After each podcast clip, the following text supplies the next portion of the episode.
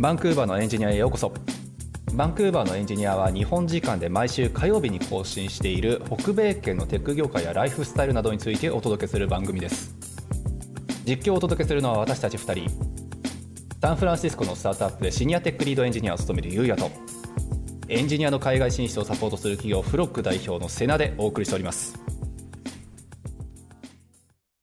えっ、と、今回はあれですよね、あの、前回言ってた、えっ、と、求人を見て、それをレビューする回をやってみようということです。そうですねもうあの好き放題言いたい放題ちょっと言うて みんなの反感を買おうかなっていうまあド M な回をね、やるとまあ、あくまでももね、あくまでも個人的な、あの、感想なので。そうですあの属している組織または団体等には全く関係がありませんっていう注釈を入れなくちゃいけない回ですねはい。はいで、というわけで趣旨とかってもう一回説明した方がいいですかね。あまあそうですね。じゃあ一応まあ軽くだけ説明しておくと、やっぱり求人票でまあ僕ら見ると思うんですけど、就職するときとかに。まあその時ね、実際この会社いいよねとか、この会社悪いよねとか、この会社あんま行きたくないよねとかっていろんな感想をここに抱くとは思うんですよ。はい。そう。なので、まあ、ちょっとその辺の感想を言い合ってみようかっていう部分で、まあ、見てくれる人たちがもしかしたらなんかね発見あるかもしれないなっていうのも一つ。はい。であとこの流れでちょっと今日ゲストをですねまた2人ほどちょっとお呼びさせていただいていて、まあ、その人たちの意見もちょっと聞きたいという旨からちょっとあの紹介をしておこうかなと思うんですが、はい。まあ、あの後でね自己紹介してもらうとして、はい。えー1人はね、まあ、いつも通りと言ったらあれかもしれませんが、まあぜまあ、何回も出てきてもらっている浩平さん。はい。はい、で浩平さんは、まあ、こっちでねシニアエンジニアとしてっていう形でもう就労してアメリカの会社でバンクーバーロケーションで働いてる人なので、まあ、結構採用にね携わる立場でもある人と、うん。ね、技術者目線でのねはい。そうでもう一人はあの俺スポこのポッドキャスト出てくれたっけ？そういえば下拓さんいや、名前は何回も出してますね。そうだよね。名前。は勝手に出してんだけど、勝手に。そうそう。あのね 名前は勝手に出してんだけどあのはい。下拓さんっていう僕の友人で、えっとまあ、ロサンゼルスの方の結構大きい会社さんで、うん。あのテック系のリクルーターをされている方はい。が、まあ、いらっしゃって、まあ、その方はやっぱりまあリクルーターっていう僕らからするとねいつも最初の登竜門になってくれる方のポジションで、えっとまあ、や仕事をずっとされてる方というのもあるので、まあそのちょっとリクルーター目線で求人のちょっと意見というかレビューとかをねちょっともらえたらまた新たな発見があるんじゃないかと。はい。はい、いう感じなので、ちょっとじゃあそのお二人入っていただきましょうか、早速。はい。お願いします。はい、じゃあよろしくお願いします。はい。なんかやっていいよ？どどっちでもいいよ。もうどっちでもいいよ、そんな。お願いします。はい、よろしくお願いします。じゃあ先にじゃあ、そうね、あの、軽快なトークらしい、あの、下拓さんからじゃあ先にちょっと自己紹介してもらおうか。軽快なトークで、まあ、定評のある下田君いや、です。やっぱリクルーターっつったらトーク力がやっぱり大事なんちゃうんですか？ねえ。そうですね。えっ、と、ロサンゼルスの、えーカリフォルニアのロサンゼルスで、えーラフという会社をやっております。えー主にエンジニア、デザイナーとか、アントレプレナーのコミュニティの形成と、えーあと採用のお手伝いっていうのをメインにやっております。で、まあ、過去、えっと、えーテックのリクルーティングだったりとか、リクルーターとして、まあ、スカウト打ったり、あの、レジュメ見たりとかもしてきたので、今日は何かのお役に立てるかもしれないなと思い参戦しております。楽しみにしてます。よろしくお願いします。よろしくお願いします。下拓さんの自己紹介的には今後あれなんですか？もう起業家としてっていう分をメインに売っていくイメージなんですか？ああ、もうそっちに切り替えちゃってくだあさい。、もう切り替える。なるほど、なるほど。わかりました。じゃあちょっと大手はいリクルーターというよりは、まあ、そっちも副業でやってるけど、それね、怒られるんだよね。怒られる。ごめんなさい。じゃあそっちもちゃんとやってるけど、両方本業ですみたいなよ両方本業で。してください。はい。ラフはあれですか？概要欄に載せても大丈夫ですか？全然いいです、全然いいです。はいもはいうフルオープンでお願いします。はい宣伝しまくってください。よろしくお願い OK します。です。はい。じゃあ、お続いて、えー、浅井康平さんにもちょっとお話ししていただきましょうか。はい、えー、浩平です。サンフランシスコのスタートアップのバンクーバーのオフィスで働いています。で、シニアのポジションでこう働いているので、まあその毎日とかではないですけど、まあ毎週みたいなペースで結構あのこうなんかこうなんか面接とかにもまあ出たりするので、そのまあ目線でこうなんかいやいやいやいや言えばいいんですかね。いやいやいやいや言っていただければ はい。いいかなと思います。はい、じゃあよろしくお願いします。浩平さんもね、この間は結構その海外就職者向けに書いた記事とかが結構バズったりとかね、なんかハテブ400、500くらいいったよね、確か。ありがとうございます。おかげさまで。ね、なのでちょっとその辺のね、あの、まあ、海外就職前のネタとか、やっぱり発信していただいている方の一人かなと思うので、ちょっとその辺も含めていろいろ話聞ければなと思いますんで。はい。はい。さあ、じゃあまあそんな感じで2人の紹介も終わったところで、じゃあ本題いきますか。はい。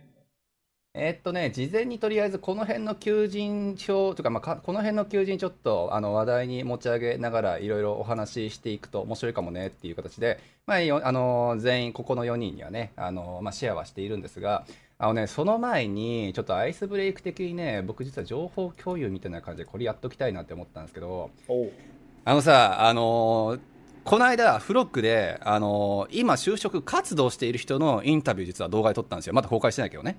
ううんんうんうん。そう。その時にさ、やっぱり、あの、求人じゃあ、あの、どのくらい見ていて、どのくらい、あの、送ってますかっていうね、インタビューを当然して、うんなるほど。そう。そしたらさ、やっぱりね、まあ、海外でエンジニアとして就職したいですっていう人たちって、もう軽く100件とか送ってんのよ。うん。そう。まあ、平均っていう部分でまだ出せちゃいないけど、まあ、50件くらいはもう軽く送ってて、まあ、やっぱり100件、人によってはもう本当に百数十件とかやっぱ送ってたりして、で、やっぱりその送っているやつとか見ると、あの、100%この求人ダミーだよねっていうのがやっぱいくつかあって、ダミー。はいはいはいはいなるほど。そう。これね、実は下田さんにも聞きたかったんですけど、あのさ、カナダとかもそうだけど、ビザのためにわず求人票、求人を出さなくっちゃいけないっていうのがやっぱりあって、会社側が。はいはいはい。そう。まあ、カナダだと、あの、会社が例えば就労ビザをね、じゃあ、浅井さんとかに出しますっていう風になった時に、浅井さん、じゃあ、あの、浩平さんの代わりになる人が、あの、いるのかっていうことで、あの、政府側に証明をしなくちゃいけなくて、そう。あの、浩平さんの代わりになる人がいないから、この人に、この日本人に就労ビザを出すんだっていう、そういうルールなんですよね。はいはいはい。まあだからどの国も一緒ですよね。あ、うん一緒なのか。アメリカも一緒なんですかね、それって。アメリカも自分の体験談でいくと、シンガポールもイギリスも一緒ですね。あ、やっぱりイギリスもそうなんですか。すあシンガポールはなんかそのイメージあったけどね。うんうん。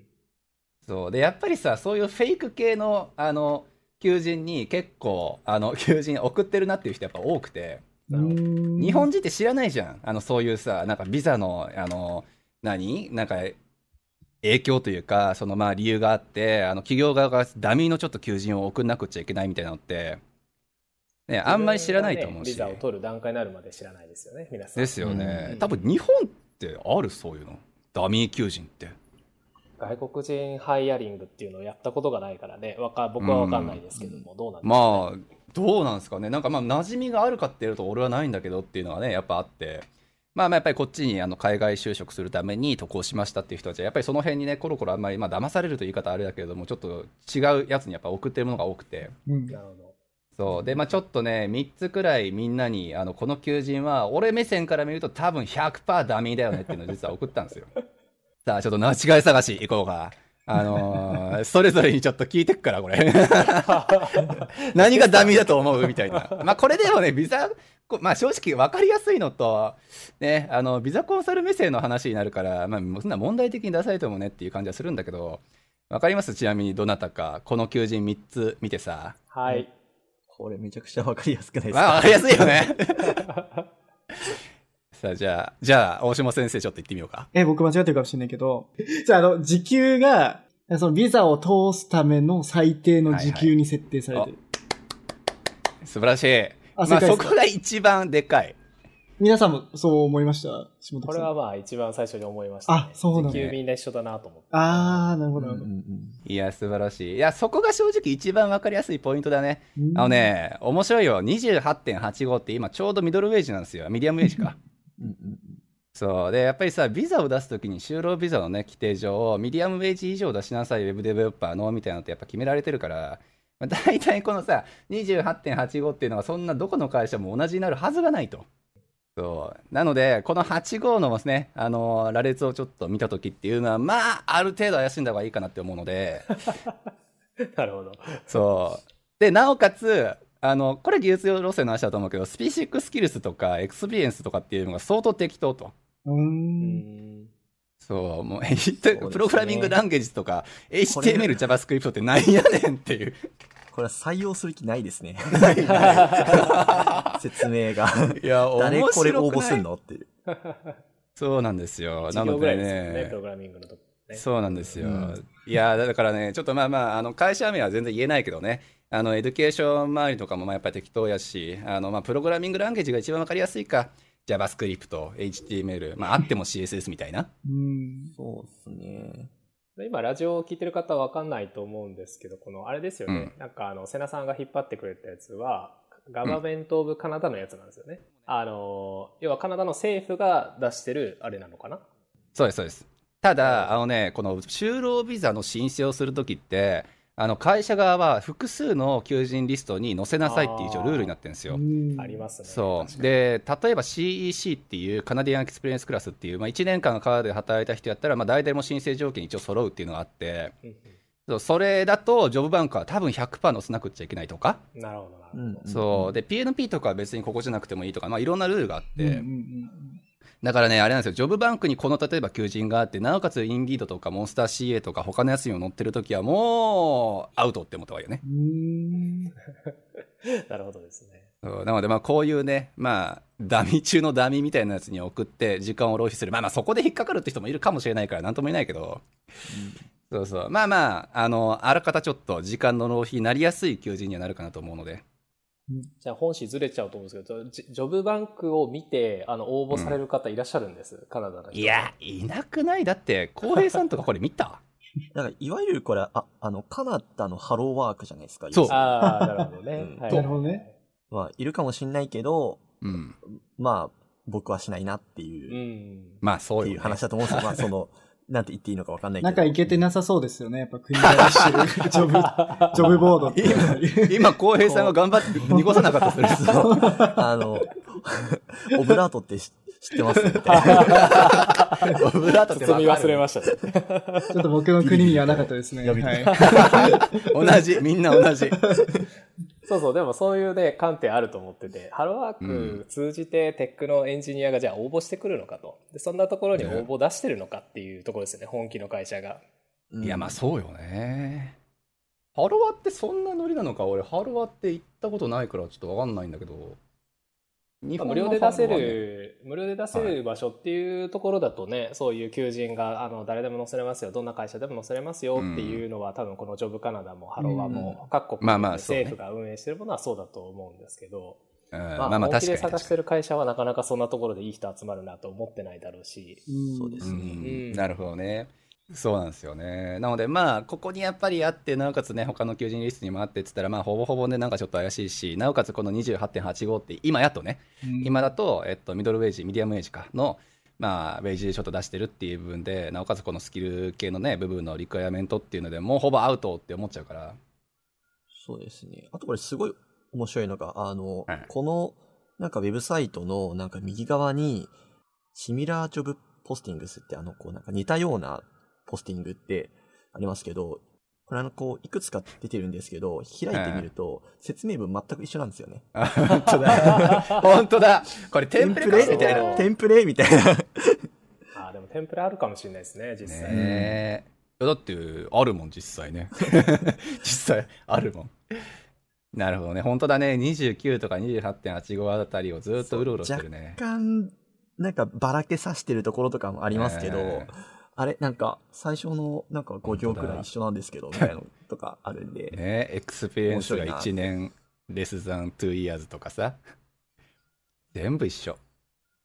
まあ逆にビザ取るときにはね、そういうふうに、こう、プロセスがちゃんと決まっていて、それがこう、形骸化しちゃってるっていうところだと思うんでね。そうですねんビザ取る側だと思うんで、瀬名さんとかあると思うんですけど。いや、そうなんですよね。間違いない。なので、まあちょっと正直、すごくファミリアというか、身に覚えがある求人ばかりなので、あんまり俺もね、でかいことは言えないんですけど、話題の一つとしてはね、面白いです、そう、話題の一つとしては、ちょっと、あの、おそらくその100件とか、やっぱ200件とかね、送る人の中には、例えば50件くらいここにおこういうのに送ってる人もいるだろうし、なるほど。うん。そう、1件につき1時間とかやっぱり時間かかるんやったら、それだけで50時間くらいかかるやろうから、まあちょっとその辺は、あのー時間のね、短縮にもつながるかと思ったので、最初のアイスブレイク的にね、話ができればなと思いましたとう。ん、なるほど。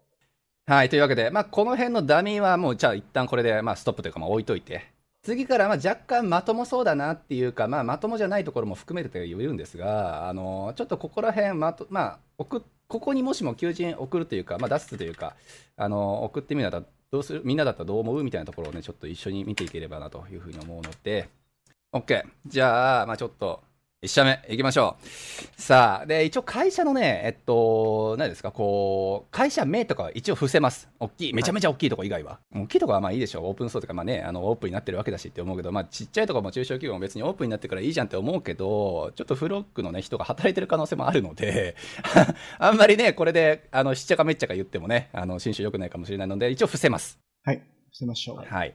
というわけで、それを前提に1社目、ちょっとまあ概要だけ俺がパパッと読んだレベルでお伝えをしておくと、えっとね、クラウドベースの sales, sales quoting platform と、まあ、あれだよね、そう、見積書とかを、えっと、作る、まあ、おそらくプラットフォームを作ってらっしゃる会社さん、まあ、 SaaS 系だと思うんだけど、うんうん。の会社さんのえー求人ですね。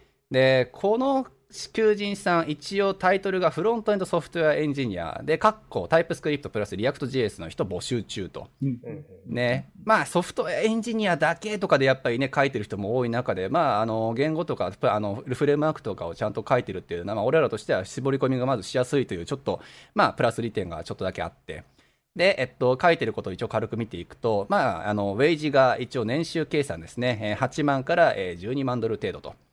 まあ、シニアかもしれんし、 intermediate のちょっと上かもしれんしくらいのウェイジ差ってイメージですよね、これだと。で、えっと、ここのね、ロケーションがちょっと面白くって、あのね、ロケーションがここ、ちょっとまあ知ってる人いるかわかんないけど、MNP タワーってわかる？ちなみに。あの、バンクーバー在住2人ともって感じだけど。ウエストジョージアにあるやつ？そう。あのね、めっちゃなんか国って、国って、なんかね、曲がってるタワーがあるんですよ。あとちょっとこれ写真、あ、これ YouTube じゃないから写真載せられないわ。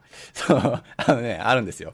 で、本当にテック系の会社さんがもうバンバン入ってるような、まあ一昔前の六本木、六本木ヒルズみたいな、まあそれはちょっと言い過ぎかもしれないけど、そう、まあテック系のね、会社さんがバンバン入ってるやっぱりあのタワーが実はあって、そうでそこ入ってるところは大体資金調達とかある程度でまあうまくいったところで、まあ、それなりに結構ね、あのーまあ、うまくいってるスタートアップが多い印象があるんですよ。そうなので、まあ、ロケーション的にもそういうところにね、一応、まあ、あの入っているところだし、まあ、あの内容とか見ていてもそれなりに面白そうだなっていうふうに思ったので、とりあえずこれをちょっと一体議題に上げてみようかなというふうに思ったんですが、まあ、まずウェージとかから見ていこうか、8万から12万って、まあ、バンクーバーだと本当にシニ、まあ、ワンチャンシニアでもいるかなっていうふうには思うんですが、そうですね。シニアレベルじゃないですか。だよね。まあ、うん大ね大まあ、 intermediate じゃないですか、この、このくらいだと。かもしれないですよね。シニアだと多分、この8万加減っていうのは多分人、あんま来ない気がします。ああ、まあ、なるほどね。うん。ちょっと厳しいなっていう。ああ、まあ、ミン intermediate からシニアって感じですか、うんレンジ的には。うん。 upper intermediate みたいな。うんうんうん、うん、そうですそんね。アッパな感じですねー intermediィエット、シニアレベル。そうね、くらいか。で、 TypeScript プラス React っていうふうに書かれているくらいなので、まあ、JS モダン開発でもバンバンなんかいろいろ作っていくんでしょうっていう感じだろうし、そう。で、まあ、 opportunity とか見ていても、非常に、まあ、テンプレ的。ただ、一個だけ俺引っかかったのが、なんかも、ねえ、えっと、モノリスのところにケーク PHP って書いてて、一見、一回、日本企業かなって一瞬思ったんですけど、これ多分、もともとケークで作ってて、今移行してるんでしょうね、このうんモあーランと、多分、レイルズのスタックに。あ、くあそうだねだからマイクロサービスがそっちになってんだわ。そう。で、多分、この感じだと、多分、フロントエンドも多分、ケークに、あの、うんケーク上に多分乗っかってるところがまだありそうですね。ありそうですね。確かうんに確かに。だからフロントエンドのところをちょっと軽く見ていくと、まあその tech stack かの部分軽く見ていくと、フロントエンドタイプスクリプト、リアクト JS、AWS S3、えー CloudFront、それでまあマイクロサービス側が GoLang とか RabbitMQ、えー、Redis、それから Rails、で、モノリスがなぜか CakePHP っていう、ちょっとね、あのそれだけ見ると、おっと？っていうふうに思ったけど、確か今、モノリス側からちょっと今から移行していますよっていう段階のものかもしれない。これは多いよね、実際。なんか移行段階。うね。うんうんなんかこう、1ヶ月とかでこう、終わるもんではなくて、大体、どこの会社も半年とか、まあ、もう、もう本当に最低半年とかで、うん1年、2年かける多分、レベルのことなので、うん。確かうんに確かに。だから結構長期でね、やっぱりそれこそ年収、あの、テンポラリーとかじゃなくて、ちゃんと年収提案してるっていう部分も含めて、まあ、長期でやっぱり雇用することを狙ってる会社さんだと思うので、うん。ね、しかも規模的にも、まあ、このサイト、ね、会社のサイトちょっと見たけれども、そんなめちゃめちゃ数多そうでもないから、まあ交渉周りもそれなりにしやすそうだなっていうふうに思ったし、ビザとかも含めてね。そうですね。うん、まあ、どうだろうね、MPN タワーとか、そんなめっちゃいいとこに入ってるから、もしかしたらちょっと資金的に余裕があるだろうし、まあワンチャンね、なんかビザのちょっと宿泊めんどくさいような人入れるんだったら、必ずに入れようっていう思考になってる可能性もあるけど、まあ、やってること楽しそうだし、とりあえず応募するくらいだったらね、もしかしたらいいかもなっていうふうに思いましたが、そうですね。なんかパークスのところ、ああの、パークスってあの、いわゆる、うんな、えーなんて言うんだろう。ベネフィットですね。ベネフィットみたいな。なんか福利厚生とか見てても結構あのなんか、あの、コーヒー、スナックとか、まあうん。当然のようにあって、なんか、多分ジムの会員権もついてるのかなこれ。すごいね。で、椅子が、あの、あの、ハーマンミラーっていう、あの、いわゆるその、はい。こう、アーロンチェアの会社のうん、椅子そうっすで、Mac のワークステーションと、はいはいはい。なんかノイズキャンセリング ヘッドこれ面白い。支給される。何年関連つけりゃいいと思ってんだろ。こう、頑張ってます。で、なんか、多くの会社はそうかもしれないですけど、まあ、あの、拡張された、あの、うん、健康保険が会社から出ていて、そうですね。で、金曜日が、えっ、と、ビール、うん、ビアフライデイズ。えー、オブリゲトリーって書いてるんで、もう、もう、もう、もうこう、絶対やりなさいっていう、そう。まあまあ、あれれだよね、ちょっとフレンドリー感アピールしてる感もやっぱあるよねちょっ。とね、ジョークを交えて書いてるみたいなうね。ん。いいですね間違いない、間違いない。うんねパークス、そのベネフィットの部分に関しても、やっぱりスタートアップとは思えないレベルのね、やっぱりこう、あれつけてるっていうのも、ちょっと資金だったりとか、まあ会社のちょっと余裕が伺えるところではありますよね。こういうのやっぱ見てるんですね。エンジニアの目線から、こう、受ける側の目線からすると皆さん見てるのかうな。ん。見てるんじゃないですか、みんな。いや、見てるでしょう。ベネフィットいやよほどうん。見ます、見ます。いますよね。うん。結構ここら辺でじゃあテンション上がることが、例えばノイズキャンセリングとかわかんないいやいやいや。いや、えーっと、人によるんじゃないですか、その、うんあの、多分人によっては、これはその、こう、単純になんか、なんかいいなっていう人もいれば、まあ、なんか人によっては、いや、そういうのじゃなくて、単純になんか、じゃあ、なんか給料にしてよっていう人も多分。いると思うし、うん。空気感わかりません。でも、例えばビールフリーザーにしたってことは、結構コミュニケーションを重視していて、なんかパーティーとかうん頻繁に行いそうだから、多分そういうのが嫌いな人、本当に仕事に集中したい人とかは多分合わないですね。なるほど、そうですね。うんうん。うん確かにね、そう、 Beer Fridays とかもね、やっぱ一見するとすごい良さそうに見えるけど、なんかね、あの確かにそういうちょっとお堅物な方からするとね、あの、いや、いらねえしっていうのはあるかもしれないよね。うん。 obligatory だしね、 Beer Fri そうそう、 obligatory だからね、もう絶対参加しろと。いやあとなんか。個人的には人事目線なんですけど、気になったのは、はい。その、8万から12万ドルみたいなところで、さっき、まあ、これシニアかな、インターミディエイトかな、みたいな話あったと思うんですけど、それ以上にこう、あの、アバウトって多分、こう、 requirements のところだと思うんですけど、はい。あの、3 plus years の front-end software、えー development experience って書いてるんですけど、これ、こっち先に見ないのかなっていうのはちょっと、やっぱ年収の方に惹かれてみんなこれぐらいだから応募できるのかできないかしたいかしたくないかみたいなやっぱ決めるのかなっていうのはちょっとびっくりしたんですよね。あーなるほどね。僕らってっていうか、こうリクルーターがあってそのどれぐらいの人が欲しいかって結構明確なんで、先にこっち見てもらってると思ってたんですけど、あ、うんうんうんなるほど、年収から引きずられて、あ、これシニア案件だなとか、うんうん intermediate 案件だなとか、そういう発想になるんだっていうのはちょっと驚き。なるほど。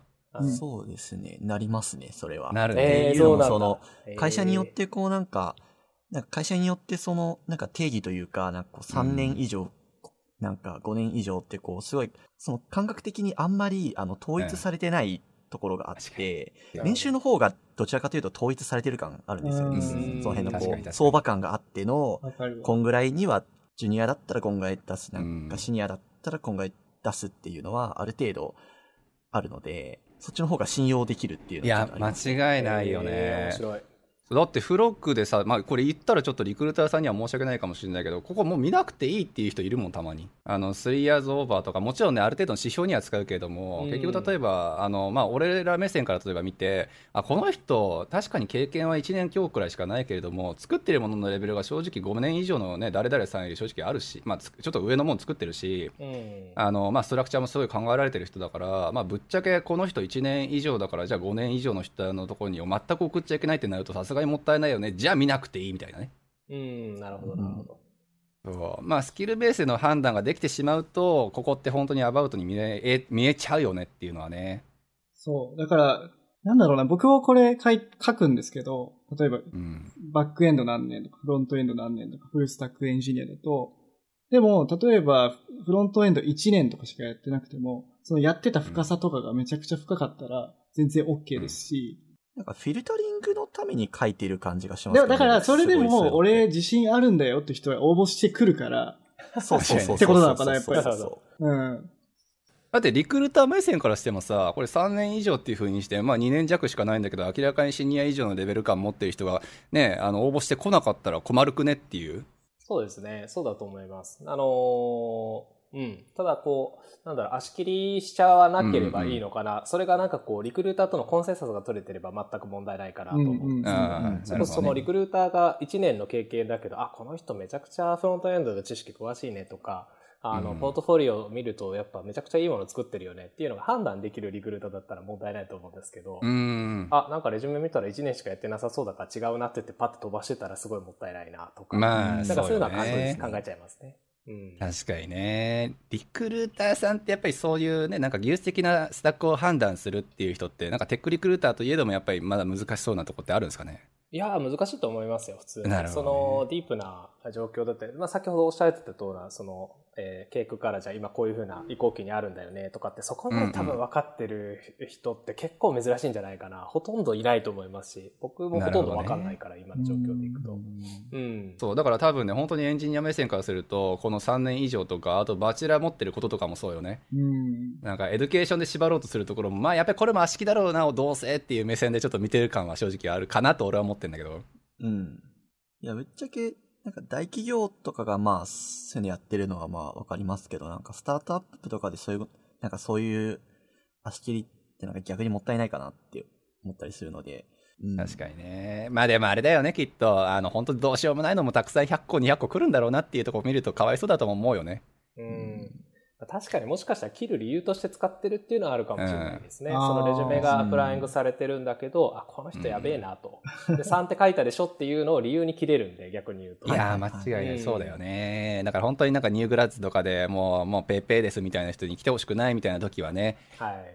言えるよねこれあるからごめんねってバチェラーもそれで使われてるかもしれないですね。あうの、ん本当にその中で、あの、大下さん言う通り、めちゃくちゃいい人だったら、あの、面接会ってみようかとか、一回こう、フォンインタビューしてみようかっていうふうになると思うんですけど、あうん。じゃあ、やっぱりこう、大学も出てないし、実際にプロ、あの、プロジェクトとかやってたレジュメ見ると、あの、ちょっと違うなって思った方を断るために作ってるかもしれないですね。もしかすると。確かにね、うん。いや面白い。なのでまあそうですね。だからまあ外国人まあこのねやっぱり今あのポッドキャストを聞いてる人っていうのはやっぱり外国人で就活今からしようっていう人がもちろん多いと思うのでまあ、その人たちがどういうふうな行動を起こすべきかっていうんで考えるのをするんだったら、まあ、一応送る部分には送った方がいいと思うのよね。結構さこの例えば3年があるから私は絶対に送っちゃダメっていうこう制限自分でかけちゃってる人やっぱ多いじゃないですか。おいおいあのば俺バチェラー出てないからコンピューターサイエンスの学位持ってないんで絶対に送っちゃダメみたいなねそんなことしてたらもうどんどこも送れなくなっちゃうしうん、なるほどね。それはねさすがにちょっともったいないかなと思うのでまあガン無視しろとは言わないけれどもある程度は勇気出してこういうとこでもねあの自分の経験年数とかあの education とか足りてなくても送るっていうのはねした方がいいのかなとは思いますよね。はい。あの、リちょっと addition でリクルーター目線だと、あの、ガン無視されて送られてくるのはうざいんですけど、ごめんね。な、なんですけど、でも、逆に言うとですね、日本人ってめっちゃそういうの気にするじゃないですか。うん。いやする。あの、すごいこう、なんだろうな、ステレオタイプな話し方して申し訳ないですけど、自分もそうなんですけど、やっぱこう書いてるからちょっと受けづらいなとか、やめた方がいいかなって思いがちなんですけど、うんあの、それはね、本当瀬名さん言う通りガン無視して送っちゃった方がよくて、っていうのはね、他の国の人たちはガン無視してガンガンガンガンアプライしてくるから、うんそうよあねの、結局漏れちゃうんですよね。うん。えチャンスは、あの、多い方がいいかなと個人的には思うけど、あの、リクルーター目線だと、え？って思うことはありますねー。まあねそこは相反するとこですよねどうしたって。でもそれで言うと他の人たちのやつ散々見てるから多分あんま気にしてないと思う。なるほどねなるほどね、はいまあまだ可愛いもんかもしれないってことだよね可。愛いもんですね。日本人はよく考えて応募してきてると思う。そういう意味で言うと。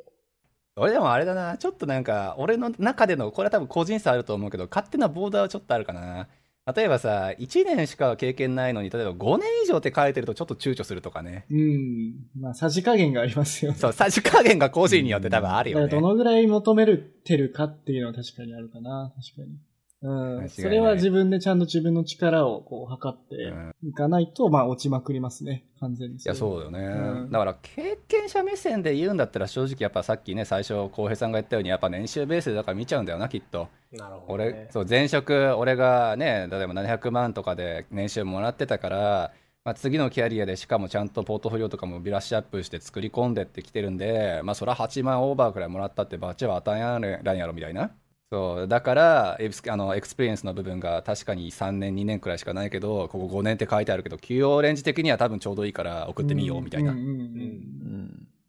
その思考があるのが多分正解っていうかまあ近いよねエンジニア側としてはでも、それも考えようで、例えば、3年を求めてて、これだと8万ドルからじゃないですか。8万ドルってうん多分650万ぐらいですよね、日本円だと。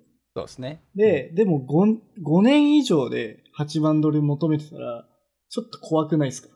あまあまあまあまあまあ、まあ、言ってる意味わかります？あの、まあ安い値段、キャリアパスとかですよね、そうそうそう、やはい安い値段で experienced なエンジニアを雇おうっていう人たちってことなんですよね。だからその、エンジニアの価値を分かってない人たちが求人を出してるってことになるんですよ。なるほどねなるほどね。そう、だからそこのなんか相関みたいなのを見た方がいいのかなと思いました。正直僕その、相関はあんま気にしないでいいと思います。っていうのも、あの、会社によって、あの、出せる給与レンジってもう決まってるじゃないですか、ある程度その、その会社のこう、あの、なんかこう戦略だったり、まあ単純なこうなんかこう資金力だったりで、出せる会社は出せるし、出せない会社は出せないんですよ。そのもう相関とかも関係なく、本当に。これは僕も後編さんにアグリですね。結構その、あの、さっき、まあ、その年収を見たら、大体どのレベルの求人なのかわかるよっていう話あったと思うんですけど、でも一方で業界とその会社のステージと、その会社でそのポジションをどれぐらい今緊急性があってハイアリングしたいのかっていうので、実際にはオファーしてくる年収額って変わってきちゃうんですよ。それはもう、あの、エクスペリアとかと一緒で、あの、ホテル予約する時のディマンドと変わらないところが絶対あって。で、そういう意味で言うと、あの、まあ、確かにレンジはレンジで見た方がいいし、参考にした方がいいんだけど、実際には多分それ以下の交渉も入ってくるし、そのレンジ以上の交渉も入ってくることって全然あり得ると思ってて、あの、受けてみていく中でね。うん。あの、もちろん見て、あ、判断して、あ、これで5年なのに8万なのか、みたいなのはあるかもしれないけど、じゃあ実際に受けてみると、まあ全然それ以上のオファーが来たりとかすることもあるし、本当にそのままなのかもしれないしっていうのは、行ってみないとわかんないっていうのはあるよなるほどね。まあそのまんまになることはないってことか。なるほど。うん、そうですね。そうよねまあそのためのレンジなんですけどね、逆に。だから、うんそこを多分測る物差しになるんじゃないですかだからやっぱ結局ねなんか8万ドルとかっていう部分で5年以上のエクスペンスもあの求めてるっていう部分でまあそこで面接行ってそれでもやっぱり8万程度しかやっぱ出さないっていうことであれば単純なる不一致やろうし。うん。うん。そう。でまあまあそれでね実際話してみてあここの会社さんはちゃんと自分の実力を分かってくれていて自分の経験もちゃんと見てくれている。だからちゃんと交渉にも応じてくれてるからまあワンチャンストックって話になるかもしれないし。うん。そうそう。まあいろんなねあの多分交渉の仕方に多分つながる判断材料になるだろうからまあ多分そういうねここだけでもかなり話せますね。なんか。ね年収と、全然あ一個だけ全然全然10分とかじゃ終わらねえあかんちょっと巻きでいきますかちょっともう一個話したいことあって、この。技術的なことを話すと、今彼らって、多分ケーキ、ケーキ PHP から、PHP から Ruby on Rails とか、Go 多分 Go ランで多分、なんだろうな。何作ってんだろうな。ちょっとわかんないんですけど。いやでもいいんでしょうね、多分ね。トップが5だもんねだからトップ5ランクじゃなもいかなっしてかしたらそのサーバーレスのアーキテクチャ作ってるとか、サーバーレスで Go ラング使ってて Ruby on Rails、ケーキページを Ruby on Rails にしてるとかわかんないんですけど、こう移行期って結構大変なんですよ。なぜかというと、ね。負債があめっちゃ多分あるんですよ。ケーキ PHP の中に。間違いない面白い。いやーでもいこれ偏見だよ。完全に偏見だけどしかもケークかって思うよね。まあまあまあ、P、PHP はなぜダメかという、ダメ、ダメじゃないんですけど、なぜ負債が多いかというと、やっぱりあの書き方にすごい自由度があって、間違いない、まあその、すごい偏っちゃうコードになっちゃうんですよね。パワー、パワーで書けちゃうというか。だから、これをやるっていうのは結構勇気がいるなと僕は思うんですよ。なるほどねでそその辺、浅井さん的、あ、浩平さん的にはどう思いますか？ねあ僕両方それあると思ってて、その大変な部分もあるし、逆にそのうんこういう、こういうなんかこう移行期とかって、あの、新しいこうなんか技術スタックをこう選択するタイミングだったりもするので、そういう意味では、チャレンジのしやすい環境ではあると思うので、いい部分もやっぱりあるんじゃないかなっていうのは思いますけどね。だから、なるほどね好みじゃないですかね、そこはやっぱり。うんいや間違いないよねまあ、あとは本当入ってみてからのあれじゃないですか。例えばこのケークベースでさ、作った人とかまだ社内にいてさ、結構それを引きずった仕様をガンガン持ってこられてとかってすると、わあ、めんどくせえなって絶対なるだろうし、うん代わりに例えば新規一点、本当にもうフルでもうスクラッチ、もうゼロゼロからスクラッチ作り直せぞっていうレベルの時だったら、本当にね、今、浩平さんが言ったように、結構ゼロベースからいろんな意思決定に入り込めるタイミングかもしれないしね。うん。うんうんうん。そう、まあ、こればっかりはでも本当になんかそこの体制次第だよねっていう感そうですよね。ね。じゃあ、まあ、こういうレガシーなシステムが募集要項に書いてあっても、まあ、それが変わるかもしれないのは、ちゃんと話してみて決めた方がいいってことですね。確かにね。そそれはあるそこは。深掘りした方がいいですうんね。絶対深掘りした方がいいよね。なんか、なんかマイクロサービスとモノリスってなんか二つあるけど、どういうことっていうのはね間違いない絶対最初に聞いた方がいいですね。しかも、モノリスって書き方がいやらしいよな。モノリスって書き方面白い、確かに。いやー、本当に。いや、たまに見るけどさ、ちょっといやらしいよなって思うけどね、俺は。はいまあ、俺はでも個人的な意見言っていいんだったら多分地雷じゃないかなって勝手に思ってるね。いや、もうこれ、いや、か完全に偏見だわ。もう俺の勝手な過去の経験が言ってるだけだわ。だから、あのけ、昔のシステムがずっと残り続けるんですよね、絶対。そうそうそうそう絶対話せない何かがあって、っっていうの、は、まあ、よくある話ですよね。ねえ、うんなおお本当なんか、ケイクにいい思い出マジでないよな、本当に。別にいいや、それちょっと。そう、CTO とか多分そのうん。エンジニアリングマネージャーみたいな人次第だと思うので、そうですね。間違いない。その辺の人がこうちゃんとワークしてれば、こう、全然こうなんか悪いことではないと思うので、そうですね。間違いない。うんまあ、そこなので、ちょっとさっきお話あった通り、やっぱこ深掘りして、ちょっとね、ここはつついてみたいところでありますね。そしたらさ、ちょっと次、純不動で申し訳ないですけど、大手見てみようか。はい。じゃあ、ちょっとまあ、面白そうなスタートアップを見た後で、ガチ大手の、じゃあ、アマゾン先生行ってみっか。で、そうそう、軽く見たら、まあ、アマゾンの AWS 上の中でも、セキュリティ方面とか、そっちをちょっと、えーなんか使ってるプラットフォームというか、まあ、サービスみたいな感じらしくて、まあ、そこの、まあ、フロントエンドエンジニア募集という案件っぽいですね。で、まあ、もう誰もが知って、やっぱ Amazon ということもあって、まあ、やっぱりリクワイアメントだったりとか、まあ、さっきのね、ベネフィット周りだったりとかっていう部分もかなり良さそうではあるんだけれども、まあ、経験値のところとかも含めていろいろ見ていこうとは思うんですが、以前あれだよね、あの、浩平さんも確か Amazon 受けたことあると思うんですけど、あれって Amazon のどこのチームだったとかって覚えてます？いやーなんかリクルーターから飛んできたのに申し込んだ形なんで、うんうんうん。多分その、リクルーター経由で、その応募のプールに入って、その後、はいはい多分その、ピックされたチームに、面接をされたんですけど、それがうんうんど、どこなのかっていうのは、その、僕の方からはこう、わかんなかったので、ああ、そうなんですね。そうどこかの部署っていうだけです。なるほどね。なるほどね。ポジションとしてはその時フロントエンドだったんでしたっけ？フルスタック？フロントエンドでした。フロントエンドか。なるほどね。まあ、そことはまた条件等々いろいろ違うのかもしれないけれども、まあ、あれだね、アマゾンのやつ、さっきのやつに比べると結構そういう意味で言うとシンプルだな。そうですね。大手の余裕というか、その、あまり、まあ、多くを語らないんでしょうね。ね、ほんとそうだよね。なんかようよう考えみたら、アマゾンの大手でちょっと比較できるようにっていうことでいろいろ話できるかなって思ったけど、なんか、ベースの系譜ね、あの、なんか ex、なんか experience とかも3年以上で UX、UI の development、まあフロントエンド周りやってる人、で、 experience development with、えっと、 web application with HTML、CSS & JavaScript って、まあすごいテンプレ的だし、なんかあんま深掘りすることもしかしたらないかもね。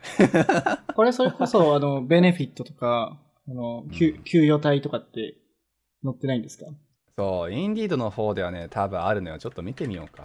いわゆる、その、いわゆるよく言われてるのってあって、なんかあの、アマゾンの中でこう、9段階くらいなんか、あ、えーえっと、普通の人の人だと多分7段階くらいかなの、なんかこう、ジョブグレードあるじゃないですか。で、そこのなんか、多分4番目、5番目、6番目とかが多分専門職のやつなんですけど、4番目がいわゆるこう、ジュニアで、5番目が intermediate でってこうなってるんですけど、5番目とかで確かバンクーバーで 140K とかそんな感じだったと思います。140K か。まあでも6番目がそんくらいだね 200K とか。うん。なるほどね。6番目っていうと、えっと、6番目はそのいわゆるなんかシニア。シニアあたりか。うん。なるほどね。まあ160、140、まあまあその辺だよね。日本円換算で1200万とか？1100万、200万ですね。うん。くらいの、まあアラウンドってことだよね。まあ、あれだよな、大手、意外とそう考えると、本当、他のやつもね、今、インディードでいろいろ見てるんですけど、大体同じような書き方で、そうね、あんまり言うことねえな、正直。見ててあんまりまあ面白い求人ではないですね。まあ、そうだよね。じゃあ、さっき、 intermediate からシニアのレベルで8万から12万ドルぐらいだったじゃないですか。それが Amazon だと14万ドルぐらいから20万ドルぐらいってことですか？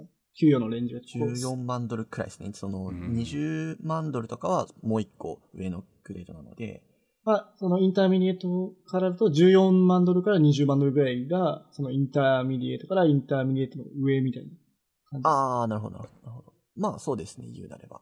じゃあ、あうんうん、まあ、給与はすごい高いですね。そうなると。うん。当然求められてる多分レベルも違うというか、多分その定義として、そのこう、 intermediate とかシニアっていうところが違うと思うので、例えば、うんなんか経験2年とか3年とかでもスタートアップだったら、まあ、そのこう、 intermediate ってまあ、い行ったりしますけど、そう、アマゾンで多分3年とかでギリギリグレード5とか行くのかな？ちょっとわかんないけど、うん多分そのもうちょい、その、いわゆるそのこう、ファンダメンタルな知識のこう、多分理解っていうところは多分求められると思うので、うんうんもうちょい、多分プラス1年2年くらいで考えていいくらいの、そうっすよね。入るのも難しいですもんね、やっぱ。あの、うん競争率も高いですし。うんうん間違いない。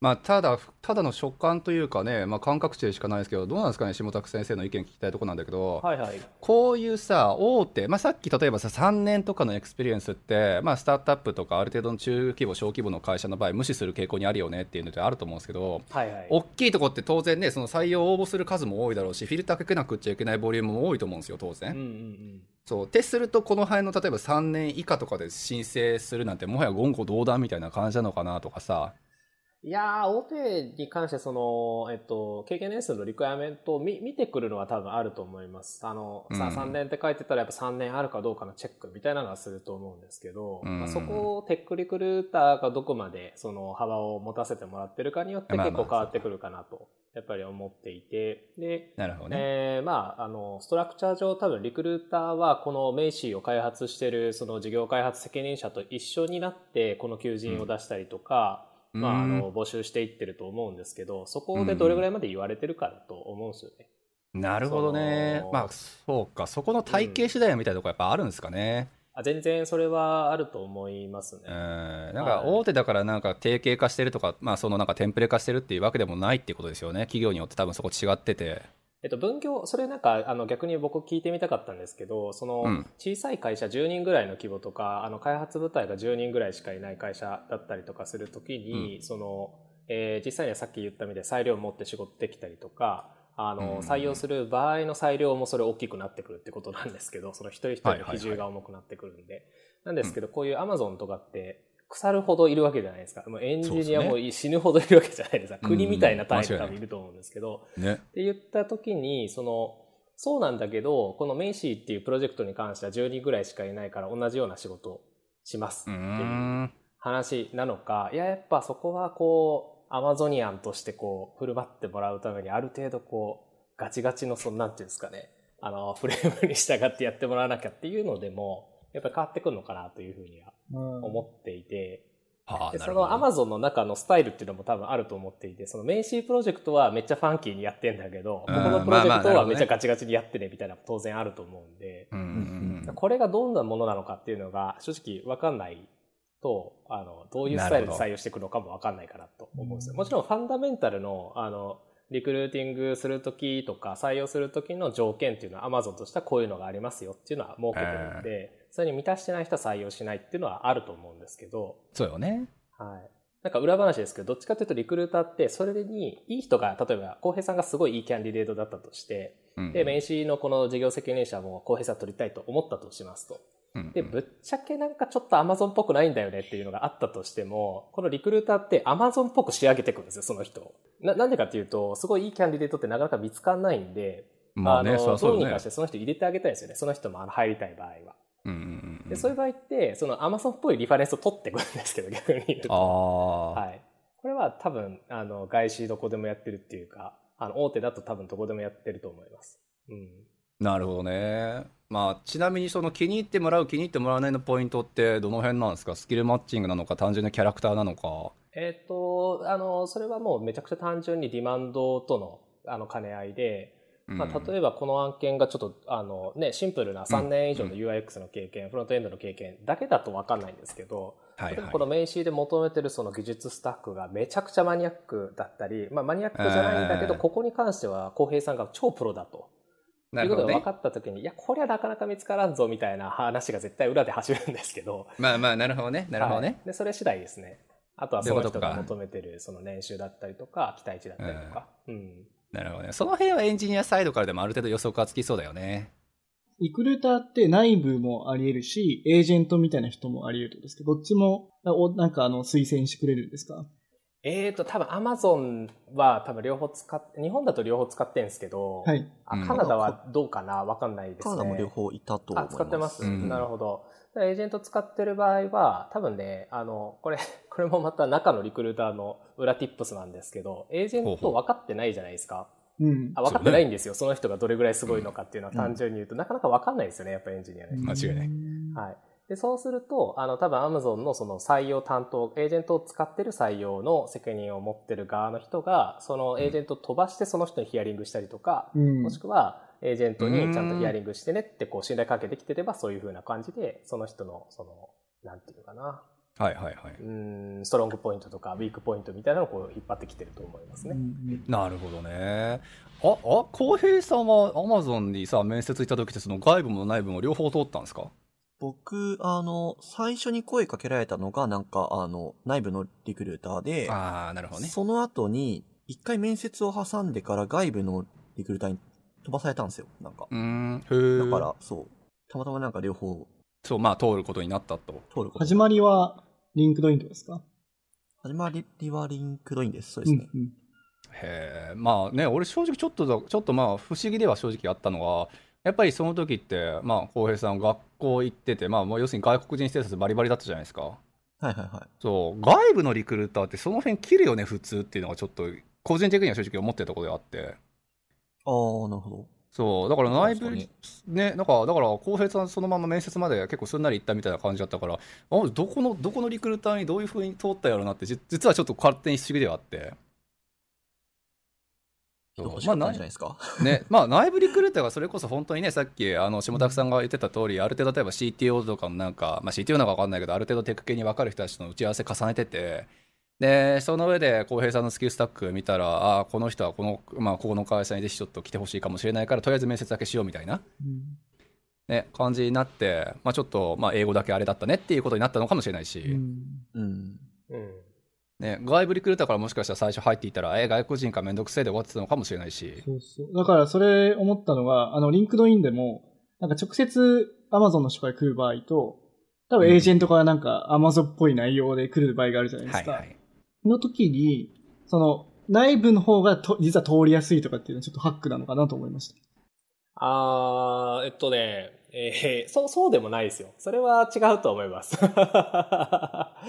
そこまでハックするほどレベルの違いは実際はないかなと思っていて、あの、エージェン人材のエージェントってそのファーストタッチが大事なんですよね。要はその、例えば僕なら大下さんと話したことがあって、そこに信頼関係があって、うん、で、どういう趣向性でその人が仕事を探しているのかとか、どれぐらいの年収を求めているのかっていうリアルを、まあ、できるだけ言う、あの、こう教えてもらって聞いてるっていう状態っていうことなんですけど、で、それが、あの、逆に言うと Amazon のリクルーターが、インターナルのリクルーターが直接スカウトしに来てる場合っていうのは全くそこがない状態からスタートするんで、うん、まあ、本当友達から、あの、付き合って結婚するか、いきなりお見合いして結婚するかって そういう感じに似てると思うんですけど。まあそうよね、確かに。違いとしては。なるほど、ね、で、ただ発クできるほど、実際にはその面接の見極めの段階で、その人が本当にいいかどうかっていう判断に入ってくると思うので、うん、なんかハックできるほど、なんかそっちの方がいいのかなっていうのは、あないかなと思います、ね、そのリクルーターと違いで言うと。うん、ただ、あの、リファレンスがあるかどうかは全然違うと思うので、アマゾニアンから大下さんがリファレンスもらった状態で受けに来たとか、社員からの紹介で応募してきたっていうのはまた全然違うルートに入ってくると思うんですじゃあ、友達を作った方がいいってことですね。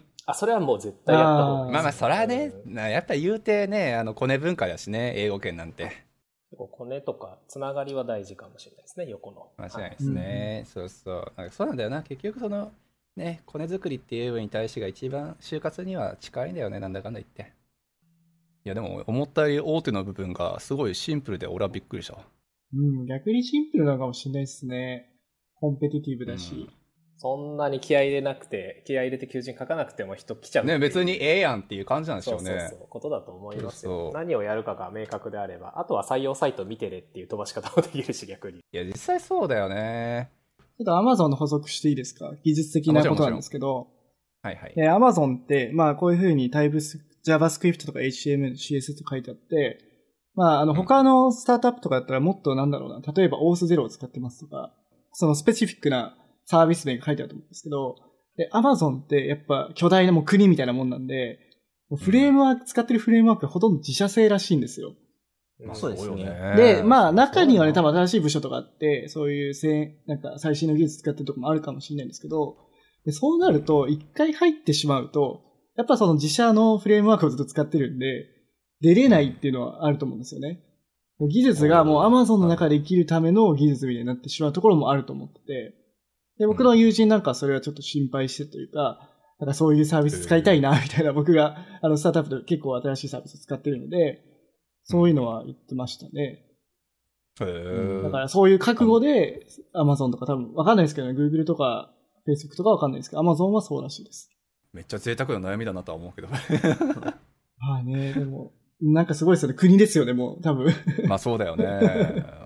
いや、これはね、エンジニアだけじゃなくて、今後、その、どのビジネスマンに、だサラリーマンとして仕事する人には、ど誰にでも、あの、今後壁になってくる、大きな、うん大きな問題だと思います、本当に。その社内で使ってなるプロダクトとかサービスが、やっぱりレガシーを抜けないとか、多い人を使うためにそういうサービスが設計なされているとか、うん。まあ、まだそれだったらいいですけど、自社開発とかってなってくるとね、本当にそのスキルとか、あの、その経験って他社で通じるんですかっていうと、いや、別にいらないですっていう話になってくることってうん今後絶対あるんで、で、だからこそなんかこう、副業とか、リモートワークだったりとかっていうのも出てきてんじゃないかなっていうふうな気はすごいしてて、うんうんうんなるほど、なるほどね。どう技術を他のところで伸ばしていくとか、どういうその最新の経験を得ていくかみたいなことを、まあ一社経験とかその一つの会社だけの経験だとやばいっていうのは、それはもう間違いない。なるほどね。うん特にそういう大きい会社ですね。なるほど。うんそうですね。うん。で、も、その辺ってさ、結構技術スタックだけの話できなくねってやっぱ思うところではあって、やっぱりね、その、なんだろう、アマゾンにいましたっていう部分のブランドってなんだかんだ言ってやっぱあるし、そうですね。そう、はい。ね、やっぱりそれを出た後に、じゃあ自分で会社作りますよとかって言った時も、じゃあアマゾンのやっぱりロジロジロジックというかね、まあその、まあ、にいたっていう経験があるんだったら安心だとはまでは言わないけど、やっぱり判断材料の一つにする人が多いのも事実だろうし、うんそうそう。なんかそうね。一般的なでっかい話だと、それこそその Amazon だったりとか、うん Google だったり Facebook だったり GAFAM にみたいなところにいた人がそのレジュメ上綺麗に見えるとか、よく見えるっていうのは、まあこれはまあ一般的には全然ある話だなとは思います、まあそうですよね。だからなかなかその技術的な部分でのね、やっぱりまあ良し悪しやったりとか、確かにちょっと凝り固まってしまうとかっていう懸念もあるし、まあその人がやっぱりその次のキャリアどういうふうに描いてるか次第によって天秤のかけ方って変わってくるのかなとはちょっと思うよね。うん。まあ大手はそんなもんですか？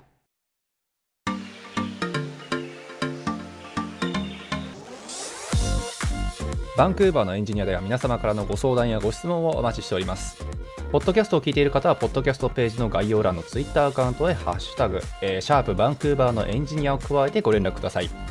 バンクーバーはカタカナのエンジニまではひらがな。一番最後のやだけ、えー漢字っていうちょっと難しいハッシュタグになりますが、えーぜひご連絡いただければなと思います。または番組ウェブサイトの問い合わせフォームからもご質問を送信できますので、えー概要欄の URL からご連絡ください。じゃあ最後あの辺見てく？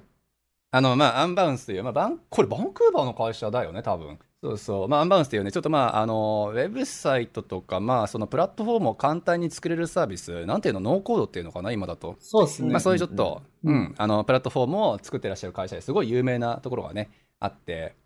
ワンチャン結構 WIX、WIX はさすがに WIX の方がやっぱり有名だとは思うけどまあまあそれ系のねうちの会社も使ってますよ、アンバウンス。あ本当、えーあの、ランディングページの AB テストとかに、うんまあ、あの、エンジニアのリソースを使いたくないから、うんうんうん。マーケティ、マーケターの方がこう自分でこう、内容を変えたりできるんですね。で、ホームページが作れるっていう感じです。そうバリバリこれこういうこういうねそういうところでもやっぱ使われてるだろうし結構有名な会社さんで、えーバンクーバーにありますと。でそういうイケイケなスタートアップがどんな求人をね出してるのかっていうのをちょっと興味があるからっていうことで、まあ、1個ピックアップしてみたんですが、えーどっから話しようか。まあ美しいね求人全体が、それ全然わかんないと思うよ、リスナーさん。うん全然わかんないよね。すごいね、思うのは、最初に結構ね、テック寄りの話をね、するんですよね。こうんなるほどそうね。確かに確かに。こう、こういうことをやってます。それにはこういう技術スタックで、こうえーとこういうそのカンパニーカルチャーで、っていうところがね、その結構最初に来るんで、よくあの、こう、テックあんまり強くない会社って、なんか、なんか長ったらしい、なんかこうはいはいはいこうなんかこう、ビジネスの説明と、なんかこう、カンパニービジョンとがこう、そうそう最初に来て、うん、ロールの話しかしてないよね、そう、エンジニア多分そういうのあんまり興味ないから、本当うんは。まあ、ぶっちゃけねそうですね。そう、な、ないから、先に書くべきものではないんですよ。そういうオプティマイズがちゃんとされてますね。間違いないラピッドプロトタイムの経験を積みたいかとかヘビーエンバイアメントのねなんか何？あのテストソリューションの話がとか。ここういうのがやっぱりちゃんと最初のね冒頭で書いてあってああもうちゃんと技術スタックのこと、まあ、技術寄りのことを考えてくれる会社さんなんだなって思うしね、面白い。面白い。今、こう、セールススペシャリストとか横に、あの、リレーティッドアンバウンスが他のこう求人出してるのをポンって開いて見てみたんですけど、そっちには技術のこと全く書いてないから、うん。まあ多分こう出す職種によってアピールする点を変えてオプティマイズしてんだろうなっていうのは、お話聞いてなるほどね、うん。まあ、ちゃんとなんか頭のよろしいリクルーターさんがいるのかな内部に。まあ通常だとこれぐらいまでやった方がいいだととは思いますけどね。まあそうよね。本当は採用頑張ってるっていうのは分かりますよね、逆に言うとね。間違いない。間違いない。で、えっと、What will you be doing? ということで、まあ、業務内容ですよね。えっと、JavaScript、TypeScript、えー React、Redux、TypeScript、GraphQL 周りをやりましょう。えー jQuery なんかも使ってるよ。で、 Collaborate, learn from and mentor peers to improve our individual craft and なななまあ、その辺はちょっと定型文ですね。で、えー、 work engineering。まあ、この辺は別にいい。うん。で、えー、little bit about you ということであなたに求めるところとしては、 React or similar modern framework の開発経験と。まあ、この辺も、まあ、当たり前とかテンプレート的だよね。そう、でもね、面白いのがね、経験年数書いてないんですよ、これ。あ、本当だ。今気づいたわ。何年以上っていうのをう。。うんうんんそれをこう逆にその説明文で書いていて、そのこう、えっ、と、アーキテクチャとなんかこう、あのーえーな、なんだろうデザインのこう、知識を含むような、そのこう、大きめのタスクも、あの、こなしてもらうよというか、そのこう、えーリードしてもらうよって、こう書いてあったりするので、こう、よりね、そのこう、具体的なこう、なんだろう、なんかやることベースで説明しているっていう感じですね。うん。そうですよね。だから、こういうのの方が正直自分がここに入った時にどういうことするんだろうなっていうイメージはつきやすいよね、正直。うん。なんか全体的にさ、エンジニアの経験、はい、5年以上って言われても、おお、俺一体何するんだろう、入ったらっていう感じになるし、なんで5年以上なのかっていうのを書いている感じですね。うん間違いない。非常に見やすいなっていうふうに思いますね。その書き方はおそらくエンジニアにすごい刺さりやすいんでしょうね。こう、理由が欲しいというかね。うん、理由が欲しい。エンジニアにはこの方がいいですね。なるほどね。うんわかりやすいですね、この方が。あとは結構普通かな。まあやっぱでもあれだね。あの、ベネフィット周りが非常に素晴らしいよな。ベネフィットガン押ししてますよ、ねすごいよね。これでワンセクション取ってますから、ね。いや、間違いない、間違いない。いや、リモートフレンドリーオフィス with flexible hours。これはまあ当たり前として。で、4 week vacation plus Christmas holiday。4 week いいですねバケーションでっけえな。1ヶ月夏休みか。12月は何もしないと。いいよな、これ。で、プラス、あの、バケーションボーナス1000ドル。バケーション問題。バケーションボーナスってどういう意味なんでしょうね。全くわかんないんだけど多分旅、旅費とか出してくれるんじゃないですか、これ。うんすごいな、それは。休めよってこと？このお金で。休めよってことでしょうね、本当にね。なんかでも、たまにさ、このバケーション系で言うんだったら、これ前さ、大下さんと議題になったかもしれないけどさ、 unlimited vacations とか、 unlimited、あの、なんか、あなんか、 paid vacation とかあー最近書いてるとこあ多いですね。るじゃないですか。はい。うんねあれは、なんか、僕は釣りだと思ってますけど。そうそうそう、あれって意外もあと、りますよ、そういうの。いる？ちゃんと使ってる？その人たち。あ、あの、うちも多分 unlimited より、うんちょっと、あの、カウントはしてるけど、あの、うん何日までっていうのがないので、うん。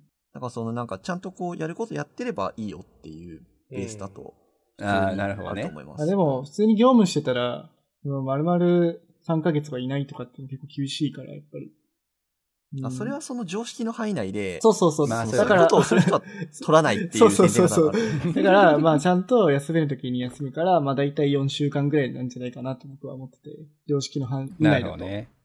うん。うんうんうん。だから、まあ、まあそこリメら辺ので書くよりはこういうふうに4週間とかで書いてくれた方がいいのかな。なんか釣りというあかー、誇大、誇大な感じがするんですよね。まあね、なんか、そうあ俺もちょっと耳小耳に挟むことやっぱあって unlimited って言ってるけどあれってなんか上司の承認がないと結局取れないからあのでなんかそのチームミーティングの中でなかなかその辺がいや今忙しいからみたいな感じで うん unlimited ってどこ？みたいなね話になったっていうのも聞かなくはないしね。うん。でも通常のバケーションでもそうですよ、それは。まあまあそれは間違いないよね。だからまあそう考えるんだったら確かにまあ通常のバケーションならもう通常のバケーションで書いた方がええんちゃうみたいなところの意見があってもまあまあしゃあなしかなっていう。うん 4X バケーションがね、あの、僕、 add-on で勝手に乗ってくるイメージだったですけど、これがただ単に5日かける4の20日ですっていうんだったら面白いですけどね。あただ単純に PTO がね20日与えられますっていうだけだったら意味ないけど、さすがにそうじゃなさそうな気がするけどね。うんああ、4週間単位で取れるバケーションってことですね。とか、4週間分ありますよって書いてるだけとかだったら面白いですよね、普通にね。間違いない。まあでもそうね、それでも 4weeks でバケーションちゃんと、まあもちろんペイペイドだろうし、あの、有給、う。うん。うんん。そうそう。まあまあ4週間ってね、普通の会社って多分2週間が一般だと思うんですよ。まあ一般的なところ、なんか適当なスタートアップというか適当な会社うん。あ、そうなんだ。だと思うよ。バンクーバーは結構2週間とかってとこなんだかんだ言って多いですね。あ、そうなんですね。あ、そういう書き方なんだ、じゃあ、バンクーバーの。かなまあバンクーバーのなのかなアメリカ違うんですかなんか？アメリカはデイズ書きですからね、基本的に。何日休めますああ、そうなんだ。うん。日本と同じですね。そうですね。んなるほどね。そう、それでだったらそう、こっちは、まあ、あでもどうだろうな。確か言われてみれば14って書いてあるとこもあったな。アメリカってでも、その、バケーションあります？結構アメリカってワーカホリックじゃないですか、みんな。意外と。言うそても。カルチャーによるんじゃない会社の。それこそネットフリックスはね、 unlimited PTO だし。うんまあ、その、うんでかい会社はね、でも、やっぱスタートアップとかって意外とみんなめっちゃ働いてるから、僕の会社とかも普通に日本と同じ感じですよ。10日しかないし、多分年間。ああ、そうですね。一般的ではあるんですけどね、それが。こう、ラダーになっていくっていうか、経験年数とともに徐々に増えていくみたいな。ああ、1日増えていくみたいな。はいはいはい、うんそうです、そううです。ん、なるほど。まあそうだよね。それは確かにこっちもそうだわ。初年度こんだけだけど、2年目からこんだけあるからねっていうのって普通だもんね。だからこういう4週間って書いたの結構嬉しくないですか？まあそうですね。スタートラインから、スタートイヤーからスタックして20日間上げれますよっていうことなのかもしれないですね。もしかすると。そうね。うん。間違いない。それまで持つのかっていうのもあるかもしれない。まあまあ、適性を、適性を見てるでしょうね、当然。すごいな。12 personal wellness days。 sick day、 moving day、 personal days。まあいろいろあるんだろう。面白いですね。こんなに perks とか benefit で盛り上がるんだっていうのが、すごい今回、めちゃくちゃ一番の takeaway かもしれないです、個人的にうんは。本当にでも結構これ見るよね、みんな。いますいや、いや、いや大事ですよ。相当見るいやなんかその、それが欲しいとかっていうよりも、なんかエンジニアそこでマウンティング取り合いがちじゃないですか。そうそうそうそう。うちの会社はこんなベネフィットこうなんがだよ、みたいああ、な。面白い。そうなんだ。ついてんだぜつってへいいだろう、みたいな。給料そっちのけでその話になるもんね。そう。と、別になんか使わないくせに、みたいなさ。僕ね、前の会社で卓球台があってね、めっちゃうるさかったんですよ、マジで。後ろでポコポコポコ。なんのそれ？でもなんかその、でもその採用のページとか見ると卓球台がうんバーンって載ってるんですよね。うちに卓球台ありますみたいな。おしゃれな感じでね。そう、マジで意味ないなと、それは思いましたけど。えー俺それで言うんだったらカフェのあのカフェマシンとか置いてあるけどカフェの音がうるさくってイラリアするとかだから そのためのあのノイズキャンセリング。ああこれ響くね俺に対してそうそうはそうそう。あそれは確かにそういう意味もあったのかもね。いや、結構面白い。あの、なんか、個人的なまとめ入っちゃうんですけど、あの、はいはい。